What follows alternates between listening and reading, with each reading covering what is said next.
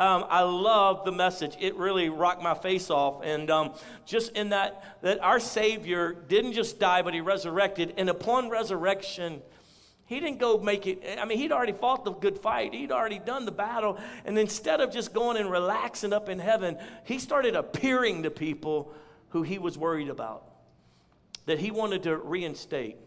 He, he went after Mary Magdalene, the person that uh, not everybody would say that she was, uh, she was still working through some things. Uh, a woman with a, a, a, sketchy past. And he went straight to her first. And he told her, told her how much he loved her. And he, and he reinstated her brokenness. And then he went and found Doubting Thomas, one of his guys that should have been right then and there. He should have been on it, but he wasn't. He wasn't having a good week. Jesus went and found him. And then he went and found Peter, the great failure. I'll never deny you, Jesus. And I just love that my Jesus goes looking for us, especially in our times of brokenness. Would you say amen to that? Wasn't that so good? And so, as you study through the scriptures, Jesus does this for about 50 days. He appears, and then he ascends into the heavens. But prior to all of this, he starts prepping his, his guys, his disciples, before he goes to the cross, and he says, Listen, it's going to happen. They're going to kill me.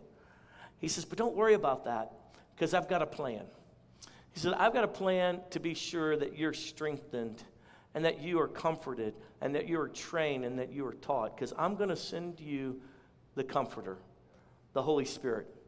And for the next couple of weeks, we're going to study the person of the Holy Spirit. In fact, I've titled it today, The Agent. Everybody say, The Agent. You can do better than that. Say, The Agent.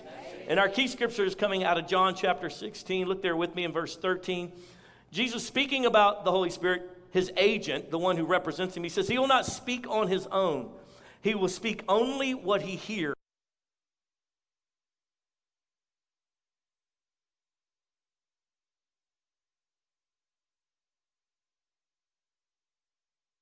He will, he will come and he will speak not of himself, he'll speak of what's mine. And because the Father's given me all things because of my obedience to the cross, because of the life that I laid down on behalf of humanity, because the Father so loved the world that He gave me, He sacrificed me. And so my spirit, the Spirit of Christ, the Holy Spirit, will come. He'll not speak on His own, own. He will only speak of what He hears, and He will tell you what is yet to come. He will bring glory to me by taking from what is mine and making it known to you. And so an agent, and I'm using this little term agent just as a fun word, is a person who acts on behalf of another. An agent is someone who acts on behalf of another. And this is the Holy Spirit's role in our life. He is acting on behalf of Jesus Christ. And it is a broken place for you and I to be intimidated of the Holy Spirit, to be, um, to be uh, resistant of the Holy Spirit. He is Jesus' agent, sent to strengthen us, to teach us, to train us. He is a person, just he is the third part of the Trinity. He is the third person in the Godhead God the Father, God the Son, and God the Holy Spirit. Jesus sent him on his behalf to lead us and guide us.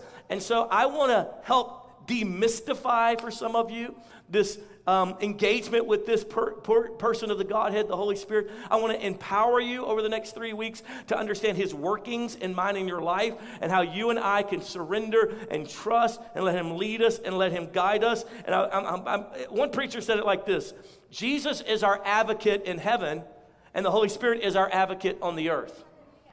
Jesus is seated at the right hand of the Father saying, Daddy, we got to help him with this. Daddy, watch out. Daddy, listen, they don't mean it like that. And the Holy Spirit's sitting there going, Listen, Jesus wants you to do this. Jesus wants you to do this. Get back, devil. Get back, devil. This is the, the role that the Holy Spirit should be walk, uh, uh, doing in our life. And I want to give you three significant moments or these engagements in the New Testament that we see that the Holy Spirit engaged with. We see the first real engagement in the New Testament is the conception of Jesus. That the Holy Spirit is literally there in Luke chapter 1, verse 35. And, and, and, and the angel said, Mary, the Holy Spirit's going to come upon you, and you're going to be with child.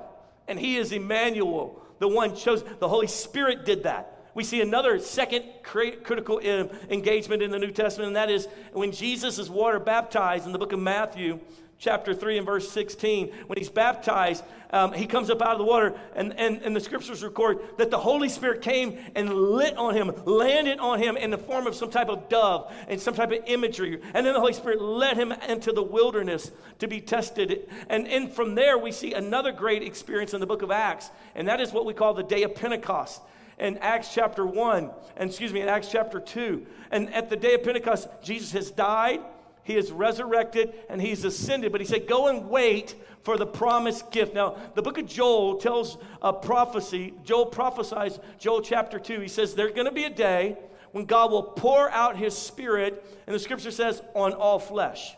The reason why I need you to understand this is because in the Old Testament, the Holy Spirit would come down on people, they would do supernatural things, and then the Holy Spirit would lift off. It's as though He would uh, depart from heaven, do supernatural things in the life of an individual, and then He would extract Himself and go back into the heavens. We see that light with Samson. Samson would have this supernatural strength come upon him, and he could do crazy cool things, and then the Holy Spirit would lift up off of him. Or we see it like with Saul. Saul, who was struggling with demonic forces uh, attacking his mind, Holy Spirit came upon him, he began to prophesy, and then the Spirit of God lifted off of him. And Joel prophesied that one day the Spirit of the living God would come and he would live and abide in all flesh. So you got to understand, if you're a little Jewish boy and girl, you have heard the stories your whole life of the great prophets, the great special ones who God used, and the Spirit of the Lord was upon their life, and they did miracles, signs, and wonders. They healed the sick, they did all these crazy things. But that wasn't for the average follower of God in the Old Testament.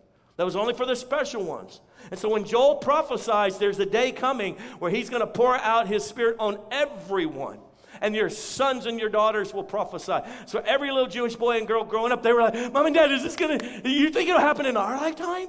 Do you think I could have the Spirit of God, the, the, the Holy Spirit on my life to do crazy big things? Maybe, Johnny, it could happen. Could be in your lifetime.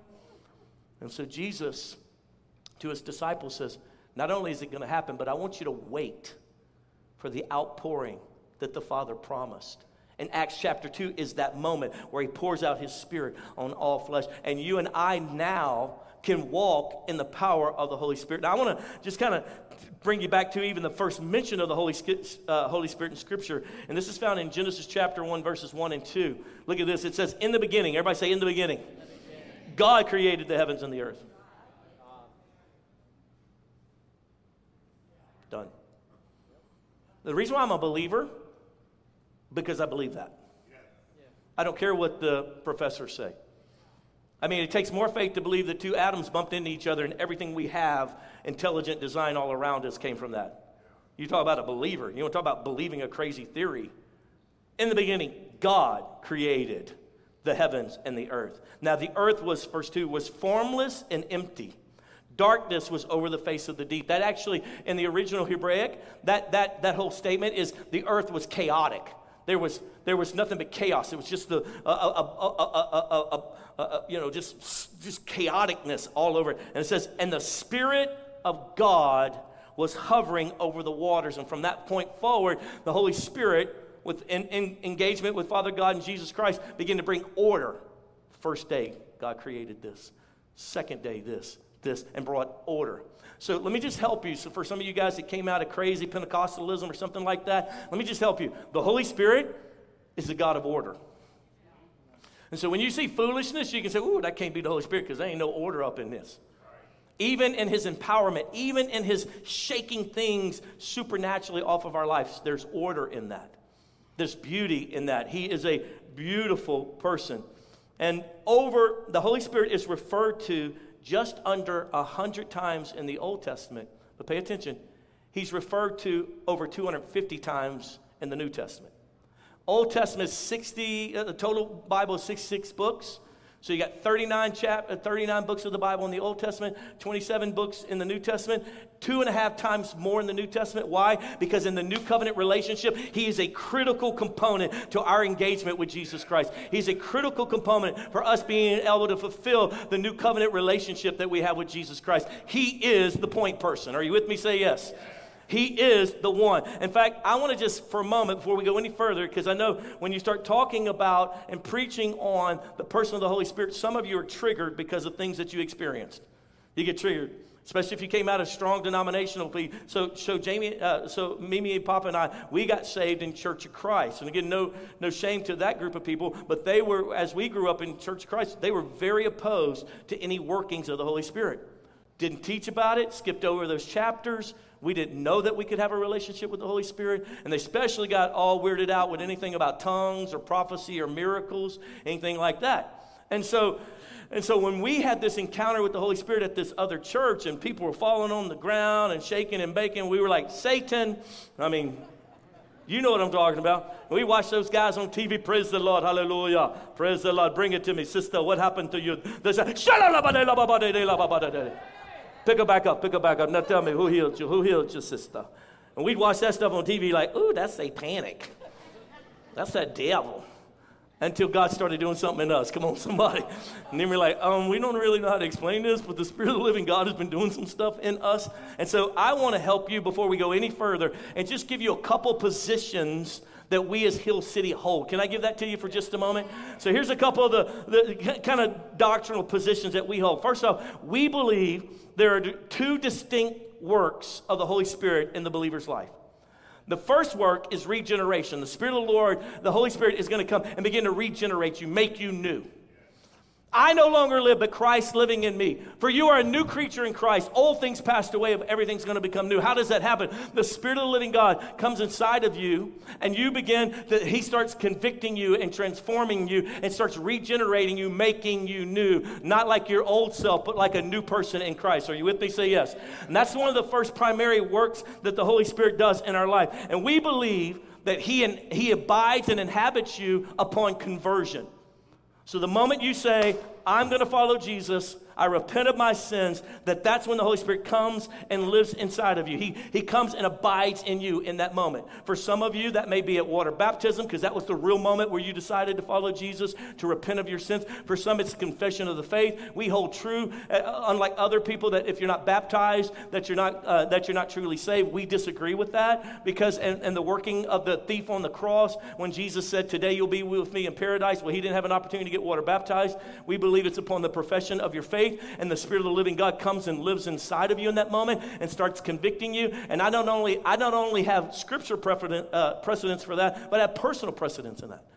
When I repented of my sins for the first time in my life, I felt bad when I would cuss you out.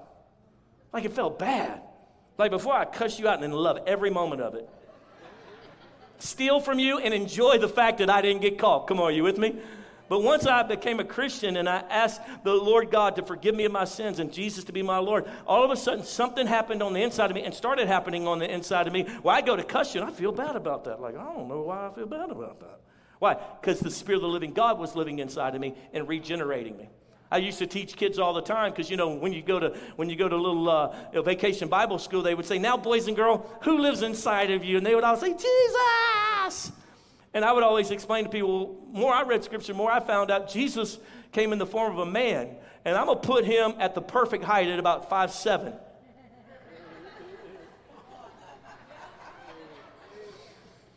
And so I just can't imagine, I don't know how five seven lives inside of you. All right, maybe he was six one. I don't know. I mean, I don't know. Tony's hollering, six three, six four, Pastor. Get the anointed height right. But if Jesus, Jesus is seated at the right hand of the Father, He sent His Spirit to live inside of us. The Spirit of Christ lives and abides inside of us. That's the first work to regenerate us. Here's the second work that we see in Scripture, and that is, and we believe this, that He then came also, His second work is to empower us.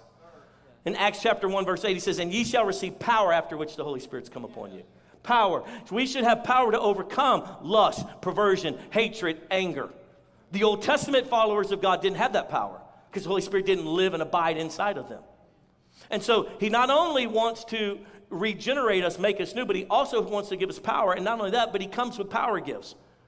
Power gifts heal the sick, raise the dead, cast out devils, prophesy, tongues, interpretation of tongues, and all these pieces. And so, and so I don't know why certain groupings of Christians have cut all that out of the believer's life when it is a critical work of the one who was sent by Jesus to train us, lead us, and guide us. I don't understand why we've cut that out, and it's not right. So, Hill City's position is that we hope, and, and this is where a lot of people get confused and frustrated because of negative things that have transpired. But we hope that every Christian would speak or pray in tongues. I hope that for you. I pray in tongues. He said, I'm a little concerned about that. Well, the New Testament was written by men who prayed in tongues. The Apostle Paul said, I thank God that I pray in tongues more than you all. But we do not believe that it's the only proof that you've been empowered not here at Hill City. We don't believe that it's the only proof that you've been empowered by, by the Holy Spirit and so because you prayed in tongues. We don't believe that. Nor, say with me, do we believe that if you don't speak in tongues, you are not a true believer or that you're some kind of second rate Christian. So there are people in our congregation that do not speak or pray in tongues, don't know if they even want to. They've had some bad experience. You know, they went to a church where they went, hey, and they're like, oh, dear God or they got caught in some kind of home group, you know, and everybody's like, oh, there's a new one. Speak in tongues. Or they went to some service where some guy laid hands on them and said, Speak it, and laid their hands on their throat, icy hot on their fingers. And they're like, You know, dude, I'm not really good with that. Listen, according to your faith, but I want you to know this right here, right now. If you love Jesus Christ and you've surrendered your life to Him, heaven is yours. Come on, somebody. And His Spirit lives inside of you. I want you to have everything that He has for you, but we're going to do that in timely order in your faith journey. Are you with me? Say yes.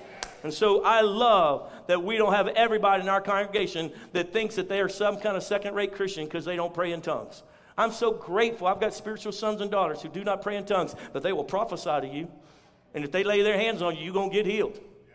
But they still like, I'm not sure about the tongues thing, Pastor. So we don't make that the issue because Jesus didn't make that the issue. Jesus made the issue that you would have power.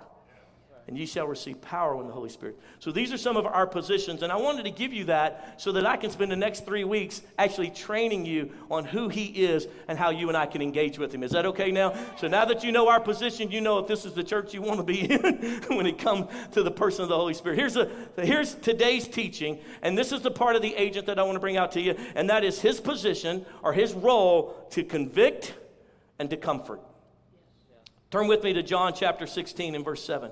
And Jesus speaking and teaching his disciples about him sending the Holy Spirit to walk the earth with them and be in the earth with them. He says, verse 7 of John 16, Nevertheless, I tell you the truth. It's expedient for you that I go away. It's good for you that I go away. He says, I got to go away. Well, let me just say this to you. Can you imagine being his disciples? You've laid everything down. You've quit your jobs. I want you to think about quitting your job right now, and you're following this guy who you think is the Messiah, but he keeps talking about dying and leaving. so Jesus qualifies for him. He says, Listen, it's important, it's expedient for you that I go away. For if I go not away, the Comforter, everybody say Comforter. So that should help you right there who the person of the Holy Spirit is. He's not the weirder or the freakier. He's the Say it with me comforter. He says, If I don't go away, then the comforter will not come to you. But if I go, I will send him unto you. And he, when he is come, will convict the world in respect of sin and of righteousness and of judgment. It says he will convict the world. Now, I don't know when conviction and repentance became a dirty word in the body of Christ, but we need to repent for making it a dirty word. Conviction is beautiful. Conviction and repentance is magnificent. In fact, let me just define for you what it means to be convicted. It's, it, it comes from a Greek word, elenko, elenko, I think that's how you say it, elenko, which means to expose, to rebuke, and to convince. If you're heading in the wrong direction, wouldn't you hope if I had the right direction that I would do all that I could to keep you from going in the wrong direction? If you're going to end up poor out of your mind because you're spending all your money you got at the casino, wouldn't you hope that I would step in and say, hey, your kids are not going to have any diapers if you keep doing this? I know it's fun for a moment, but this is no good for you.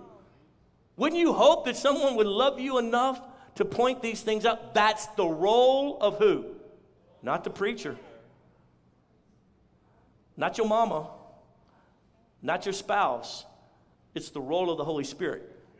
The crazy part about that is that the Holy Spirit uses your preacher, your spouse, your mama, your kids, some stupid billboard that you drew stroke past, the scriptures you've been reading this last week. He will use anything to help you, fix you, train you, convict you. Now, let me show you the three areas that he says, Jesus says that the Holy Spirit will, his agent will convict us of. He starts, number one, with sin. And if I could kind of qualify what he's referring to as sin in this moment, is it's something that you and I have done wrong or are doing wrong, something that is evil, something that is not right, something that's un- against God's nature, something we're actively involved in, or something that we've done that we haven't repented of. And so the Spirit of the living God will begin to convict you. He will begin to what? Rebuke you, work towards convincing you otherwise, trying to encourage you out of that. That's the Spirit of the Lord that's doing that. And, and like I said, He will use others, He'll use scenarios, He'll use all kinds of things. How many of you have ever felt the conviction of the Holy Spirit in reference to sin in your life? Let me see. All right, five of you. The rest of you, stay with us. Stay with the living God. And say, that's coming, again, from the Spirit of the living God because the moment you made a profession of your faith, Jesus, I surrender my life. I, I repent of my sins and I ask you to be the Lord of my life. The Holy Spirit began to come inside of you. And all of a sudden, things started changing. They may have been, they may not have been so noteworthy. Just like, something's inside of me. It, I don't think it's anything like that. It's all of a sudden your conscience is more pricked. All of a sudden you start sensing like that's just not good. And the reason that is is because now you're learning to walk, hear, and start obeying the Spirit of Christ. I want you to picture this. When Jesus was with his disciples, he would rebuke them. No. Yes, sir. Yes, sir. They'd gotten addicted to that. They, they felt comfort in that the Messiah was leading them in the right direction, helping them change. And so when Jesus says, Listen, I'm not going to be doing that anymore. I'm going to be your advocate here, but I'm going to send my spirit here with you. And I think the beauty in that is because Jesus came in the form of a man, he could only be one place at one time. But the Spirit of the living God who's in me can convict me while con- convicting another brother in Africa or in Asia, another sister over here. He's able to be in all those places in all of our lives. So he says, It's good for you that I go away. Because then he can actually live and abide in you and convict you of what? Of sin. And sin is when you and I are acting opposing, doing things that are opposing to God's nature. We've made a commitment to follow Jesus. We've made a commitment to love God. And so he then is the one who's convicting us. That's not right. Don't take that. Don't say that. Don't, don't do that. That's not, that's not like your Savior, Jesus Christ. He convicts us. He says he convicts us of sin, and then it says he convicts us of, of righteousness or unrighteousness. He'll convict us, he'll rebuke us of our unrighteousness. Now, and in this context, the difference between sin and unrighteousness is unrighteousness is really the quality of being immoral in an area. It, it's, it's a position that you hold that's not like a position that Jesus holds, or it's an attitude that you've allowed to, to, to propagate in your life. Like, for example, unforgiveness. You may not be doing unforgiveness, but you hold a position of unforgiveness. Or you hold a position, how about this one? You hold a position that murdering innocent children are okay because of this. And so that's unrighteousness. So it's the job of the Holy Spirit to begin to convict us of like that position is wrong. Or prejudice, that position is wrong. I know you feel like you have a right to that because of what you went through, but that's not like Jesus. Can you imagine Jesus being prejudiced? Because of what the Romans did to him? Or because of what some other group, people group did to him? Rejected him? Can you imagine the Apostle Paul being prejudiced? Because he went into certain cities and they tried to kill him for just trying to help them. None of us could imagine that, but yet we all have storylines that cause us to hold on to our prejudice. Well, you don't know what happened to me back in the day. You don't know how. I don't, but I know that's unrighteousness. And I know it's his job to convict us of that, to rebuke us, and then not only just rebuke us, but remember what the definition is to convince us to. And that's why he'll just stay on, he'll stay on it, he'll stay on it, he'll stay on it. Like, how in the world this week, I done had five people tell me the same thing. Like Satan is, I bind the devil right now in Jesus' name.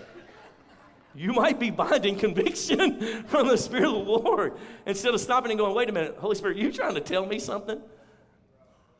He, Jesus did this with Peter.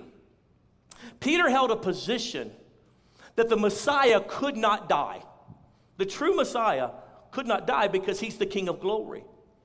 And so Jesus in Matthew chapter 16 has been telling his, his disciples, I'm going to leave. They're going to, I have to go to Jerusalem and they're going to kill me. And Peter says, they will not. the Bible actually says in Matthew 16, he pulls him aside, saying, Look, Jesus, I don't know who you think you are, but let me just help you out right here, okay? Like, as the Messiah, they can't do that to you. So I know your doctrine's a little off. And I've had at least four years of Bible school when I was five. Um, and so I just want to correct you on that. And the Bible says Jesus said, Get, come on, say with get thee behind me, Satan. This is his own disciple that he loves, that he's about to die for. This is the guy that he's going to, like, vice president, going to trust to take over. And he says, Get behind me. Jesus rebukes him. And the conviction that Jesus brings to Peter made Peter able to stand when the persecution came. He fixed a bad position that Peter had and called him Satan to the point that he went, What? He's a good dude. You would, if you and I were doing it, listen, I love you, and you can't talk like that. Okay? Because, like, you're the one. And you can't think like that. You got to think good thoughts, okay? Like, that's a negative confession. And we can't have negative confessions. And Jesus rebukes him. He didn't do anything per se, he just had a bad position. He had a wrong position. And so I can't tell you how many times the Spirit of the living God began to work on my wrong position. Really had this position. But my position was this if I prayed more than everybody else, if I fasted more than everyone else, if I went to church more than everyone else, if I submitted to the leadership more than everyone else, then I would have miracles that no one else gets to have. That was my position. That's what you call a merit system. You hear me talk about it all the time, and hear why. Because I was so under that system, under that philosophy, and I could justify it by using certain scriptures. And the Holy Spirit would just, he would just start, he'd just start chipping away at it, chipping away at it, chipping away at it, chipping away at it. And it took him years to finally, for me to, I got convinced, finally. And the reason why is because I got into the, to, you know, 20 years of ministry and I was burned out. But I prayed everybody, I fasted everybody, I out holy righteous act everyone. And even then, I was still, something was missing on the inside. And that was contentment in Christ. I was working for him instead of being with him. I was doing good for him without knowing him. And that's when all of a sudden the conviction broke through. It was the Holy Spirit's job. That's not really like Jesus. That's, uh, Jesus is grateful that you're praying for people, but there's a motive in there. You're trying to get ahead of everyone else by being better than, and I'm a competitor. I'm a, ooh, only child, I compete. I will, look, pull up on the side of me on I 20. I will beat you to wherever we're going. I can't help it. Jamie's like, Why are you driving so fast? Because those cars are ahead of us. She's like, We're not in a hurry. I was like, Well, they're there, and I'm here. And I don't sit in the back of the line. I'm going to tell you that right now. I get up there because they're going to do something stupid and get us all killed. She's like, Slow down. I'm like, Okay, okay, sure. you know, okay. I had a bad position.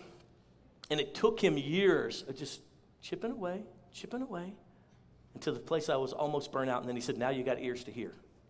I want to convince you that your way is broken. It's good, but it's not great. You got some mixture of selfish ambition involved in the obedience piece. And I got delivered. And that's the only reason now Jamie and I are experiencing um, uh, 30 years of marriage, blissful marriage. I'm experiencing 33 years of full time ministry, and I'm still in it, and I still love you. And I still love Jesus. And it's because I let the Holy Spirit do what He does convict, convince me, rebuke me, fix it. And then it says, He'll also convict us of judgment. This has everything to do with justice. This has everything to do with justice. And this is what the Holy Spirit does.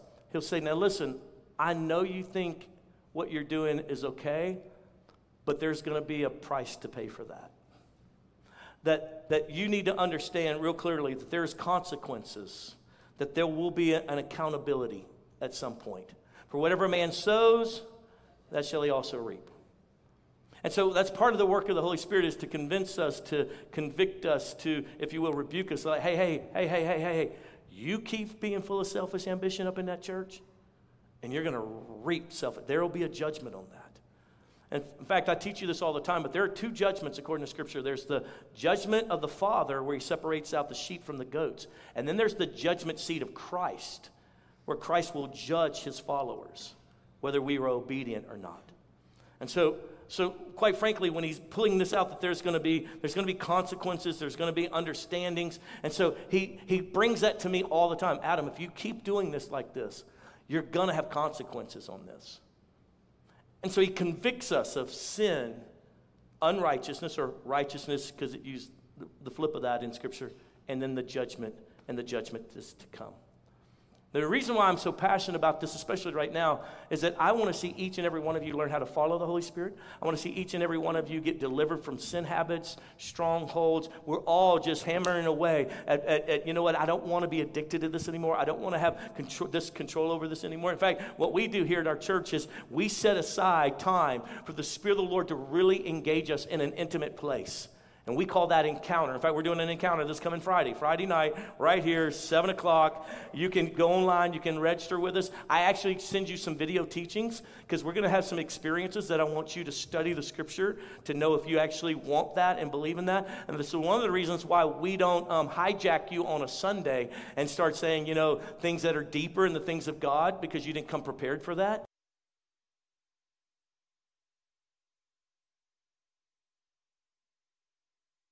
Delivered. We see people get their prayer language. We see people get delivered from, from generational curses. My mama, my mama was addicted. Uh, my, my, my great grandmother was addicted, or my grandmother was, and I seem to have those same tendencies. And so we break those generational curses over you. We pray with you, and we create an intimate place for you to experience the Lord and the power of His Holy Spirit. But we do that on a Friday night where you know exactly what you're stepping into. We give you good doctrinal teachings. You can't come if you don't go through the doctrinal teachings that I give, because I don't want you showing up going, I don't really really know if I believe in this. Well, don't show up for that. Why would you be that person? I'm going to teach you what we're going to do. I'm going to teach you what the Spirit of the Lord is going to uh, uh, attempt to accomplish in our lives. I'm going to give you the doctrinal pieces on that, where it's found in Scripture, and then you can make a decision. Oh, I don't want that, or that's exactly what I've been needing. Oh my goodness, why has no one ever taught me that? Then you can show up ready to receive, instead of going, I don't know. I, this reminds me of that one church I went to that was crazy. I don't ever want to put you in that situation. And I don't want you to put me in that situation. I want you to go through the training that we have, a couple little videos you can watch this week. So if you're, if you're like, I need, I need that, Pastor, I need, some, I need some experiences with the power of the living God, then join us for the encounter. Go online, register, and we'll send you the videos so you can watch them. And then Friday night, supernatural things are going to happen. So let's go. Are you with me? Say yes. So let me tell you what our response should be to the Spirit of the Lord who's going to convict us of sin, righteousness, and the judgment to come. Write these down. Here's the first response we should have, and that is let him do his job. It's his job. Let him do his job. In fact, you and I should wake up every day and say, Holy Spirit, convict me of what's not like Jesus in my life. Again, when did conviction become bad? It's when the preacher thought it was his job to convict you. Notice, I don't sit around trying to convict you. I don't run up to you and say, I heard what you did. My staff is ticked off at you. I don't do all that. I don't give room for the Holy Spirit to do it. Now, when He tells me, hey, I need you to go tell them that, I'm like, all right, let's go. But let the Holy Spirit do His job. He wants to convict you. He wants to convict you not because you're bad. And I don't know why. I, I guess it's because in our legal system we use the word conviction for someone who's going to go to jail. But you got to understand, Jesus calls him the comforter who will convict you. He's the com- so the comforter who will convict you and then comfort you who will he'll point this out to you and heal you in the process to transform you. He's a good God. Holy Spirit's a good God, and He loves you. And conviction doesn't mean that you're sentenced forever. Conviction means He's pointing it out. He's rebuking you. He's convincing you so that you can change, not so that you can spend the rest of your life locked up. And I don't know, I think it's because of those English terms and the way we use, like to be convicted of a crime. I think that's probably why we get real nervous. Let him do his job. Don't you want I, the best coaches I ever had, or not the coaches, said, Good job, good job. This coach said, Come here. What are you doing? That is not how you make a layup. You're taking the wrong angle. I kept missing layups because I had a wrong angle. I just didn't know the angle. I didn't know how to put it on the backboard. I was coming straight on it and it was bouncing right off. And he said, just come at this angle. And I'd take that angle and it'd go in every time. I was like, well, first coach I ever had taught me the angles. Taught, taught me about not getting, uh, uh, uh, you know, um, trapped on the baseline. Don't play the baseline. That's stupid. You see all these pros doing it, so you want to do that. The baseline is another. They all, a good defensive player just push you right on out of bounds. Don't get out there on the baseline. What are you doing? Oh my God, made me better. That's what the Spirit of the Lord wants to do. That's what He's sent to do. To rebuke you, correct you, convince you so you can be like Jesus. So you can be what Mark chapter 16 said we would be. These signs shall follow those who believe. In my name, they'll cast out devils. If they drink any poison, it won't kill them. They'll heal the sick. They'll speak in other tongues. They will be this radical, magnificent me on the earth. Little me's running around. Little me's. But the job of the Holy Spirit is to make us into little Christians, little Jesuses, if you will. And so when we reject his, let him do his job. Everybody say amen. Here's a second response that we should have, and that is recognize his conviction means you belong to him. Do you spank other people's kids? I don't. I sit in the restaurant like somebody needs to whoop them. I ain't wasting my time on that little hellion. I'll tell you that right now. Because I don't love them the way I love mine. Now I whoop mine. And the whole time I went, you ain't to be like them little hellions at that restaurant the other day. The Spirit of the Lord, if He's convicting you, that's because you belong to Him. Because you are loved by Him. You are loved by the Father. You are loved by the Son. You are loved by the Spirit of the living God. In fact, John 14 and 17 says, The world cannot accept him. Jesus said, The world can't accept the Holy Spirit because it neither sees him nor knows him. But you know him. Why? For he lives with you and will be in you. Say it with me. Will be in you. Like I said before, I was a Christian. I wasn't convicted. I was a bit lying, cheating, stealing. I was like, I got ahead. And then I got saved, and all of a sudden I said, huh. But it took me three or four years before I realized, wait, I could have power to overcome that. I got convicted, but I didn't have any power to stop it until I experienced the empowerment of the Holy Spirit. But boy, that living life with conviction without empowerment, ooh, it was miserable. I feel for some of you guys who have never had the empowerment of the Holy Spirit. And you get this conviction all the time. I mean, listen, we used to go to Church Christ, and every Sunday I go down and repent for the same sin. Same sin. and their doctrine was if I didn't repent in time, I could die and go to hell. That was their, that was their doctrine at the time. I don't know if it still is because I'm not a part of them. But, but uh, and so we knew get to church on Sunday and repent because you, if you die on the way there, hell. I don't want to go to hell. Or the demons beat you all night long. I don't want to go there. And so I get to church on Sunday. Get, I get, oh, I'm forgiven. And by the end of that afternoon, I'm already in sin again. We got to go to church again tonight. That's why they had Sunday night and Wednesday night and Bible studies and all that, because you got to get saved every day. That was the belief system.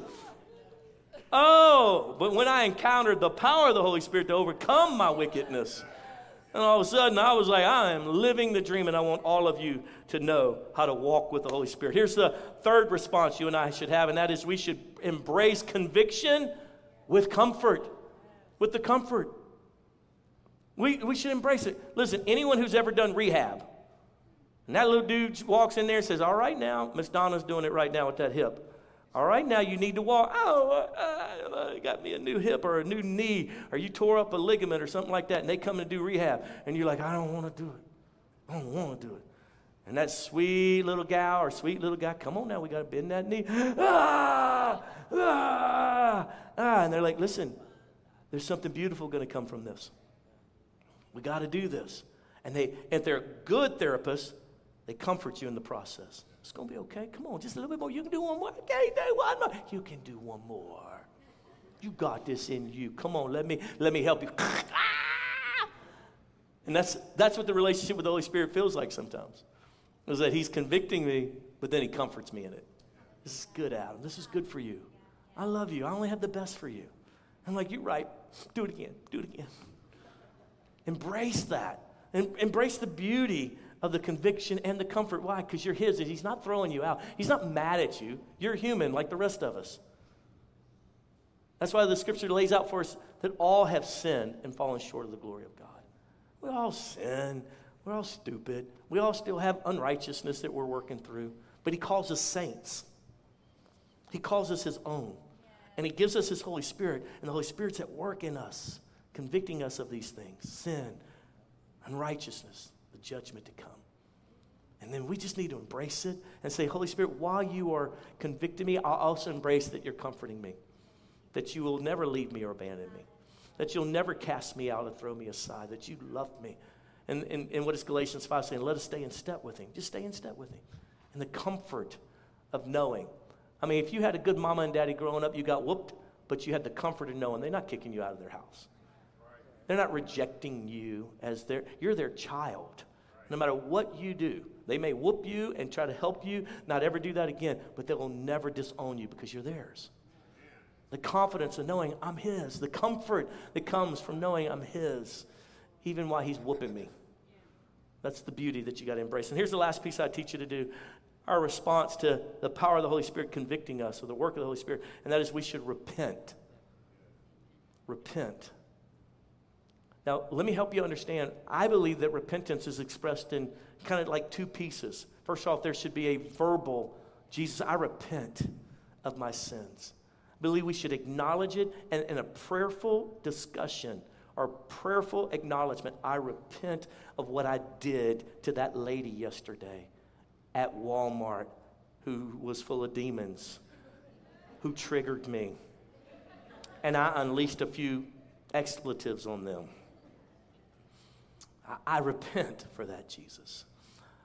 But John the Baptist taught that repentance, that we needed to show um, fruit unto repentance. That we, he says, if you're going to repent, then show fruit unto repentance. And the best example of, of good repentance in Scripture is Zacchaeus, the wee little man who climbed up in a tree.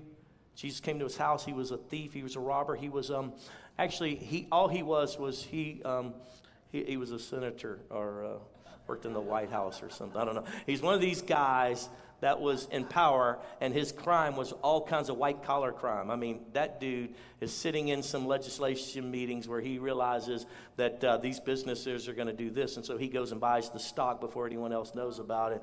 And uh, that's basically what he's been doing, and he's been stealing, if you will. And in the moment of sitting with Jesus, the goodness of God begins to convict him, and he repents. And he says, Jesus, Everyone that I've stolen from, I'll, re- I'll return, he, I think it's three or four times back.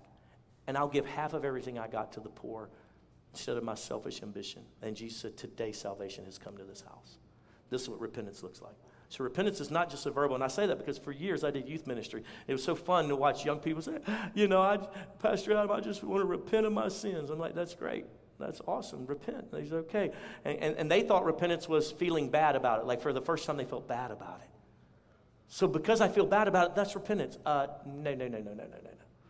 Now you need to go tell your mama that you stole her $20 out of her wallet. Make it right. So in my mind, repentance has two pieces. There's a confession and, and a verbal engagement of sorrow to, the, to Jesus, to our Savior, and then there's a making it right to those that we've sinned against the best we can. You say, ooh, Pastor, that means I'm going back to jail if I do all that. I'll tell you, true repentance, again, is to make right what we've done wrong. And that's what Zacchaeus showed, and Jesus called it salvation. He said, Salvation has come to your house today. So, the work of the Holy Spirit that we're studying today is that He's come to convict and to comfort us. And here's what I would encourage you to do this week Holy Spirit, convict me. Straighten some things out that I haven't seen or listened to. And I will respond and in my response, bring comfort to me because I know that I'm on the path with the Lord. Be careful though, because God will use your kids. He will use, you know, I had a pastor that I was discipling years ago, and uh, he got into this place where you know uh, alcohol is not a big deal, and all these preachers got into this, uh, you know, having having drinking cognac and stuff after services together in the green room and all this kind of stuff. And so he started into that. Well, his teenager got into some trouble, and he was disciplined as a teenager, and he said, "Well, you drink alcohol. What's wrong with me doing this?" And he called me. He said, What do I do? I said, You listen to the Holy Spirit that's talking to you through your teenager. Because you put yourself in a situation where you're not honoring the Lord. I know that alcohol won't send you to hell. I know it's not sinful. Drunkenness is sinful. But he, he, had, he had literally set a different example for his own child than he had for his own life. And that, that's the unrighteousness that Jesus was convicting him of. And he used his own kid to do it. I can't tell you how many times Jamie and I put the kids in the room and said, All right, we want to repent to y'all and before Almighty God. We've made some mistakes here, and we just we don't want to be like we want. Y'all pray for us, and they come lay their hands. Lord, we just ask the devil to come out of Daddy right now in Jesus' name. Oh, shut up, you little suckers! I'll whoop you for this. Conviction is good. Everybody say conviction is good, and comfort is good. Everybody say comfort is good. And the Spirit of the Living God that lives inside of you, His come, His job one of his main jobs is to convict you and to comfort you. When we come back next week, we'll look at how his other part of his job is to teach you and to guide you.